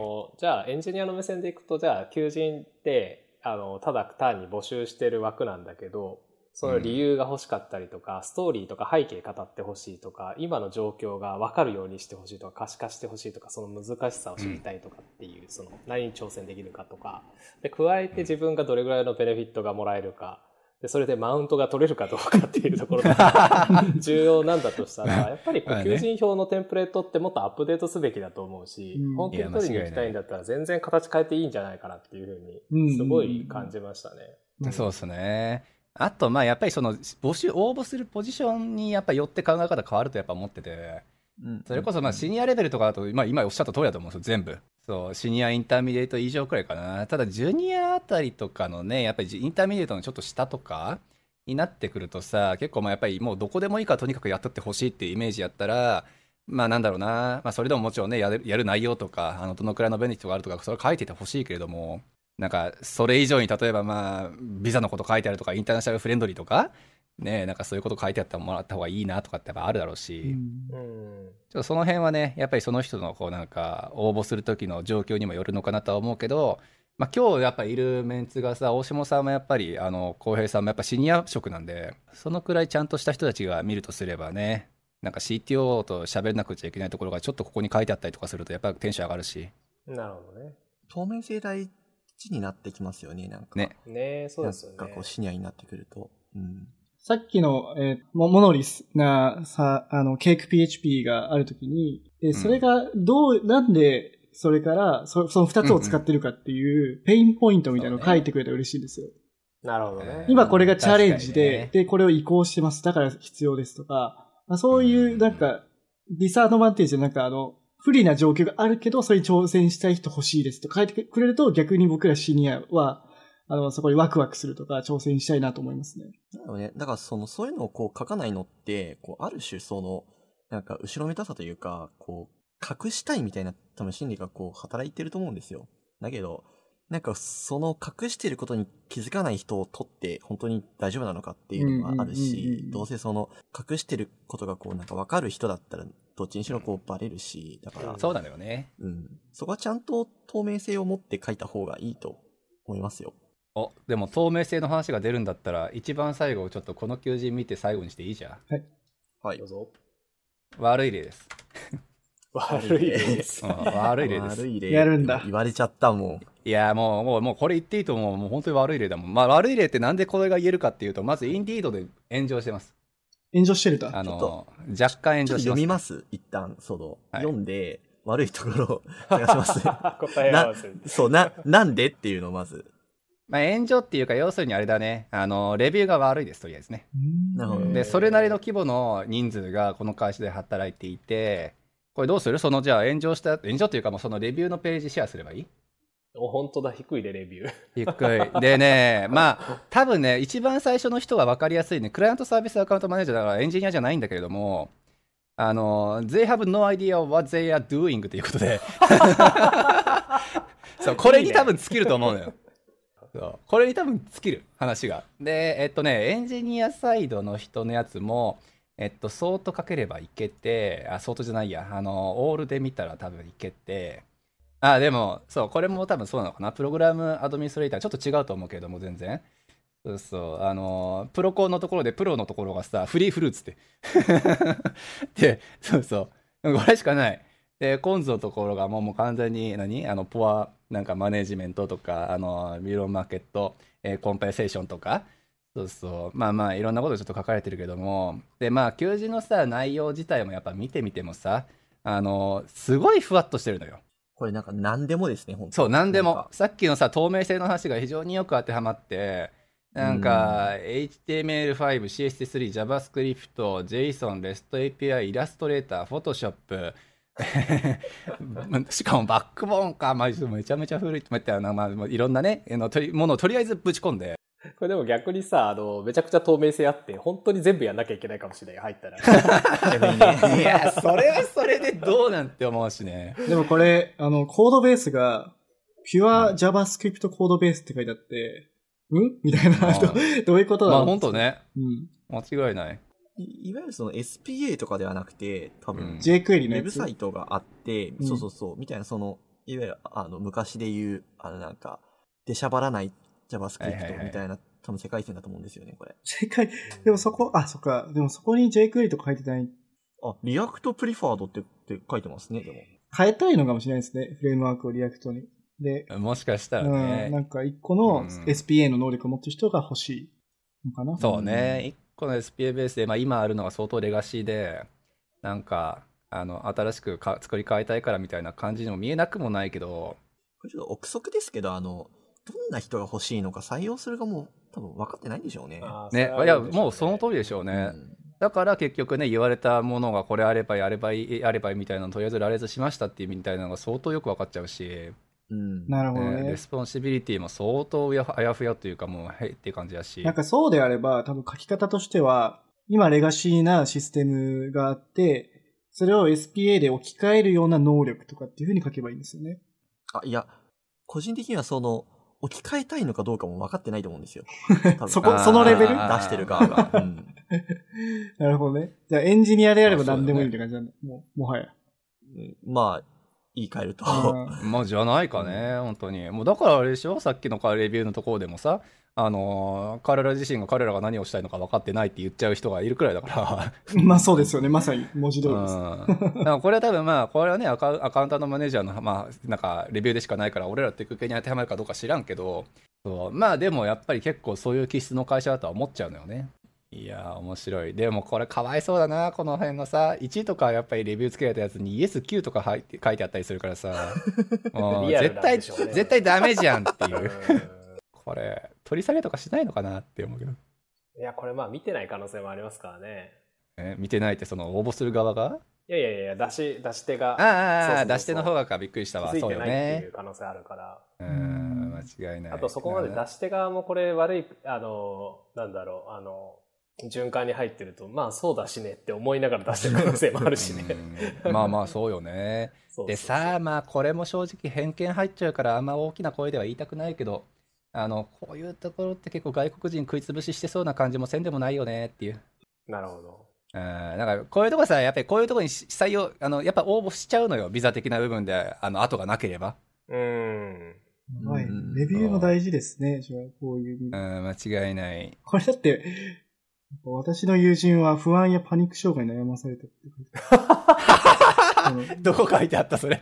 その、いやまあまあまあまあ分かりやすいよね。こんだけなんかバッドレビューついてると。まあこういうとこは応募しませんっていうので分かりきるし、はい、じゃあまあ、じゃじゃなくても求人のね一覧見るだけでも相当ふわっとしてるし、うんレビューを見ま見ましょうってことですね。やっぱり、こういううん、の。まあそれは分かりやすいですね。うん言い換えるとでもチャンスが日本人でもあるかもしれないとかっていう、ポジそれポジティブシンキングすぎる？いやまああるとは思うんですよ ただ結相当ストレスをためながらの掴むポジションあの多分可能性になるよね幸せにはなんないですね。そう一歩目としては選択しない方がいいですね、こういうのはね。まあね、そうね。うんうん余裕ないから、やっぱり最初。いやそうなのよねでさ正直さやっぱりフロまあ何？やっぱりまだなんか外国人でこっち働きに来たっていう人たちの中にもさやっぱりみんながみんなそれは幸せな企業で働いてるわけじゃなくて。うん。ねえ正直やっぱりまあ若干ブラック気質なっていうところがやっぱりねで働かざるを得ないみたいな人がやっぱいるわけでね。うんうん。そうそう。なかなか難しいよね。それはまあビザ的な部分のプレッシャーもあったのかもしれないし、うん。ああ、そっかそっか。う。んでもそれでも吟味するのはやめちゃダメな気もするんだけどな正直な日本に、まあ、なんか個人的な感覚かもしれないですけど、日本って結構ブラック気質なところで働くと、成長したりもするじゃないですか、逆に。あのあれ成長って言っていいんですか？そこいたんだ、みたいな。あ、じゃあじゃあもう、もう、全然うちでも大丈夫だよね、みたいなとか。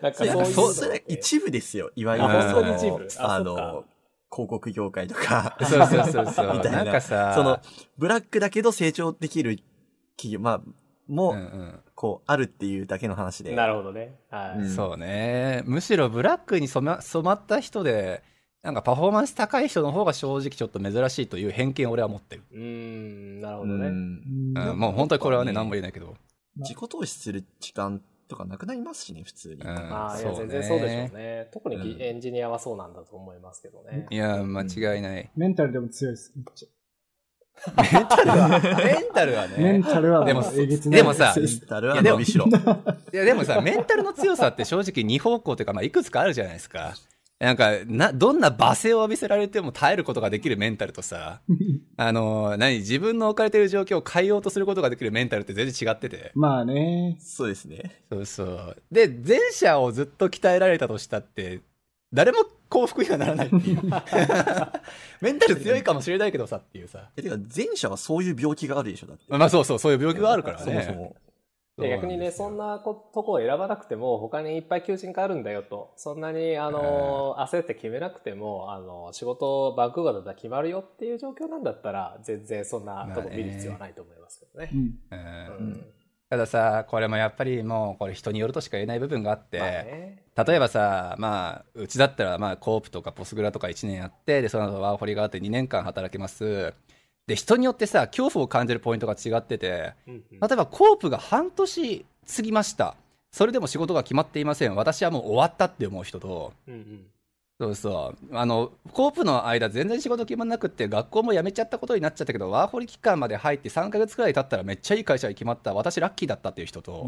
なるほど。うん、そう。でもそれってさ、そのコープ期間プラス数ヶ月って、まあ1年数ヶ月っていう期間で試行錯誤した結果があって、そのいい会社に入ったわけで。うん。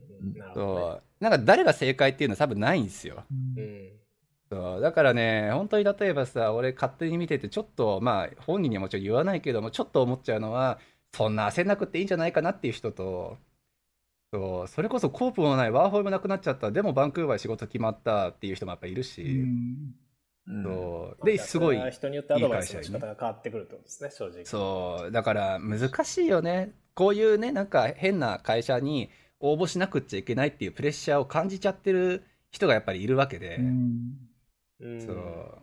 いや、そりゃ、こうね、日々生活する、その、マニーをどう稼ぐかっていう問題があるのと、あとは、このビザっていう、すごい重い、この二つを解決していかなくちゃいけないわけだから。まあそうですね。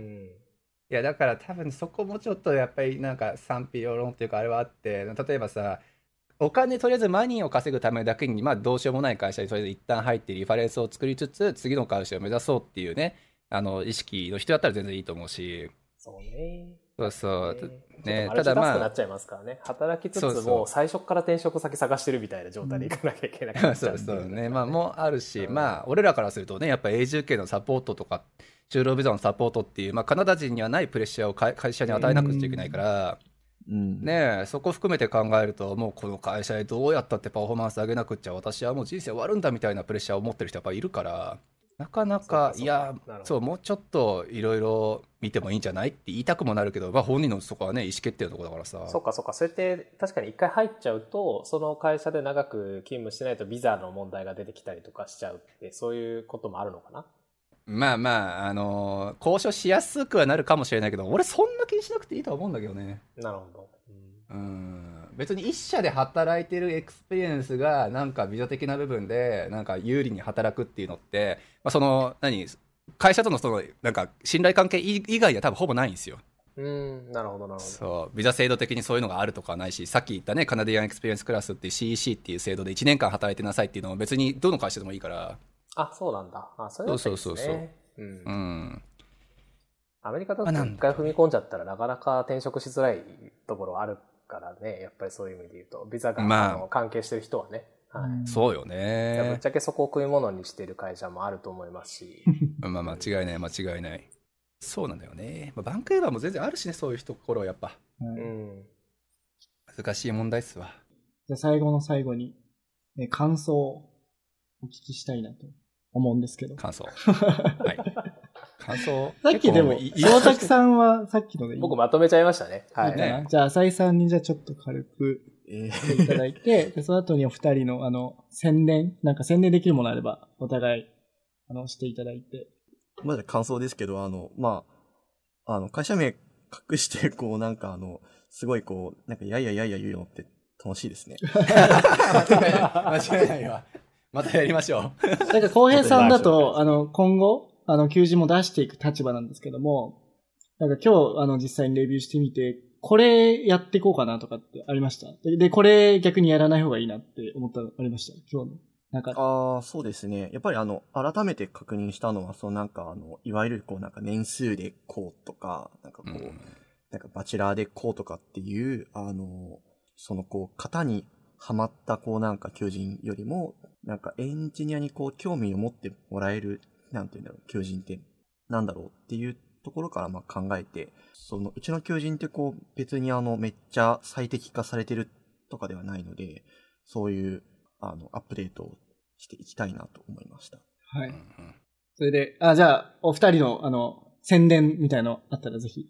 そうですね。えっと、ラフっていう会社をやってるんですけれども、主にこう、2C だと、まさにこう、今日、あの、お話ししてるような世界で活躍されてるエンジニアとかデザイナーとか、えアントレプレナーっていう方向けの、あの、コミュニティの運営をしております。 Slack でやっていますので、これ聞いてらっしゃる方で、もしこう、興味が、えー、お持ちの方だったら、こういう求人裏トークみたいなのも、今までやったことないけど、確かに面白そうだなと思ったので、面白いよね。あの、うちのコミュニティの方でもやってみようかなとも思いますし、まあ最近だとね、あの、いろんなワクチンの話題とかそういったのもやったりとかしているので、面白いコミュニティなので、ぜひ入ってください。あの、問い合わせ先はどこですか？と、サイトのリンクかな？か、あめんどくさいのかな？どうなんだろう？ツイッターとかで DM いただいても、必ず一度皆さん面談してるので、あの、じゃあ応募したら絶対入れるのかっていうとそういうもんじゃないんですけど、あの、それこそいい人かどうかチェックみたいなのを勝手にやってるので、あの、そういうに合う方だったら、はい、あの、ジョインしていただけるかなと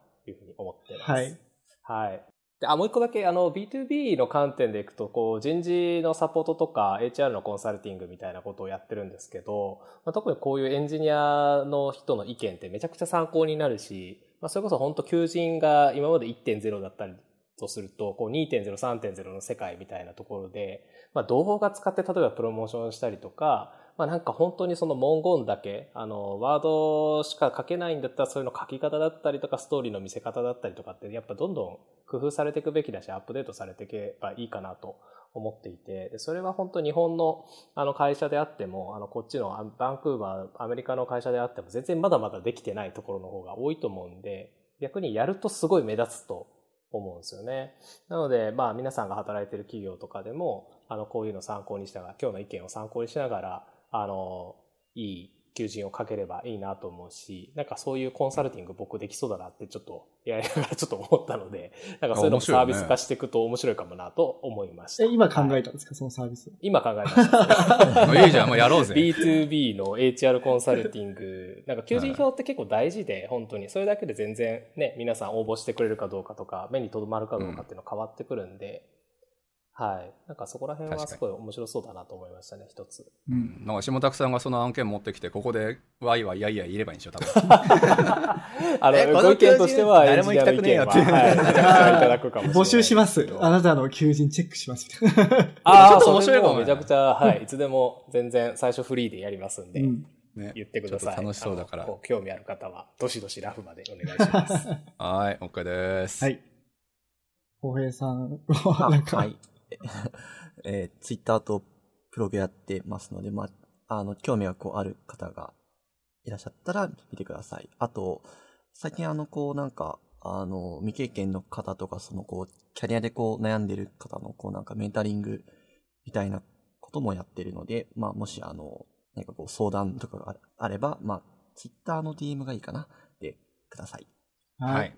小江さんのブログ、瀬名さんから紹介して読ませてもらったんですけど、めちゃくちゃ面白かったですし、あれ読んでない人がいるんだ must read だと思います。 must read ですね。あれは絶対に、ノートでやったら多分1000円くらい取ったとしたって100人くらい多分読む。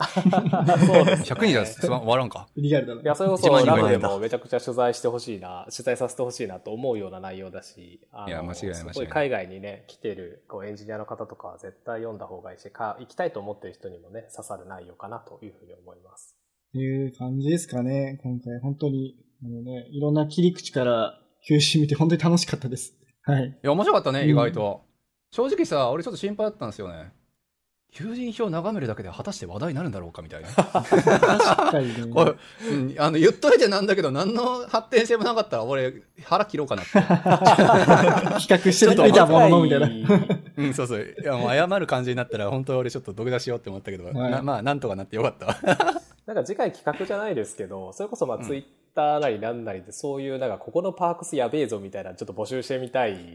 ああ、ワーストみたいな、俺。うん。なんか見たことないパークスあるんですけど、みたいな。まあそれこそね、あの、ネットフリックスのアンリミ PTO みたいなもんとかも含めて、やっぱり皆さんがこう、就職活動そんなされてないと思うんですけど、まあいざされてる時にこう、求人票って毎日毎日、それこそ100件応募するぐらいだから、もう死ぬほど見ていくと思うんですけど、うん、なんかこれちょっとグッときましたとか、ね、これちょっと面白いと思いましたみたいなものをこう、ね、集められると、それをガッチャンコした会社の求人票ができればすごいいいんじゃないかと。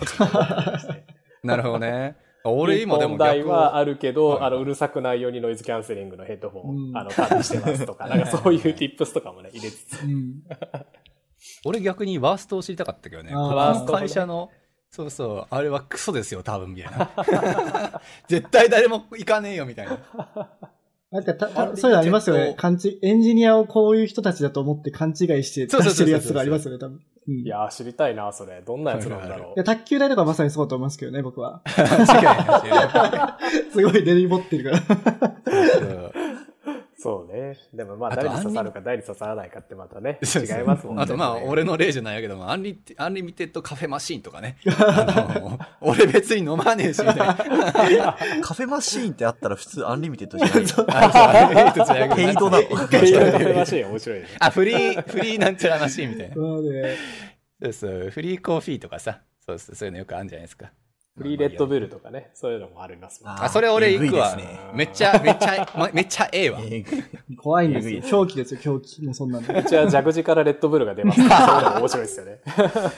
いや、俺、レッドブル好きで普通に買い溜めてるから、ありがたいけどね。水筒に入れてそういうなんか派生企画ぜひやりたいですね、このメンバーで。そうっすね。またこのメンバーで集まって、何かてはい適当にやんや言うっていうのをやりたいですね。間違いない。やりましょう、やうんりましょう。楽しかったですね。まあね、あくまでもね、はいこれはあの、個人の感想。いや、はい意見も個人の感想ですはい。あくまでもちゃんとディスクレーマー入れてくれるはい、あの、ですあくまでも参考として皆さん聞いていただければありがたいです。そうです。あの、うちの会社の問い合わせフォームにクレームを入れるのはやめましょう。せなって、あんたのとこのやつがこんなこと言ってたけど、本当なんですかっていうのはやめてください。はい。まあ、ここにいる4人は間違いなくこう、いい会社に勤めた方がいいと思ってる人たちの集まりなんで、ねうんそれこだけは間違いないですから。そうです。はいうん面白おかしく。いい、よく働いてほしいというふうに思ってますんで、我々。はい。そうです。うん。面白おかしくネタにしようとなんて思っていません。そう言うと怪しいね。もう、煽ってるじゃん、完全に。そんなことない。じゃあ、今回は、はい、すいません、ちょあのっと、ね。この辺で、あの、お二人、本当にありがとうございました。お忙しい中。ありがとうございました。ありがとうございました。ありがとうございました楽しかったです。またよろしくお願いします。お願いします。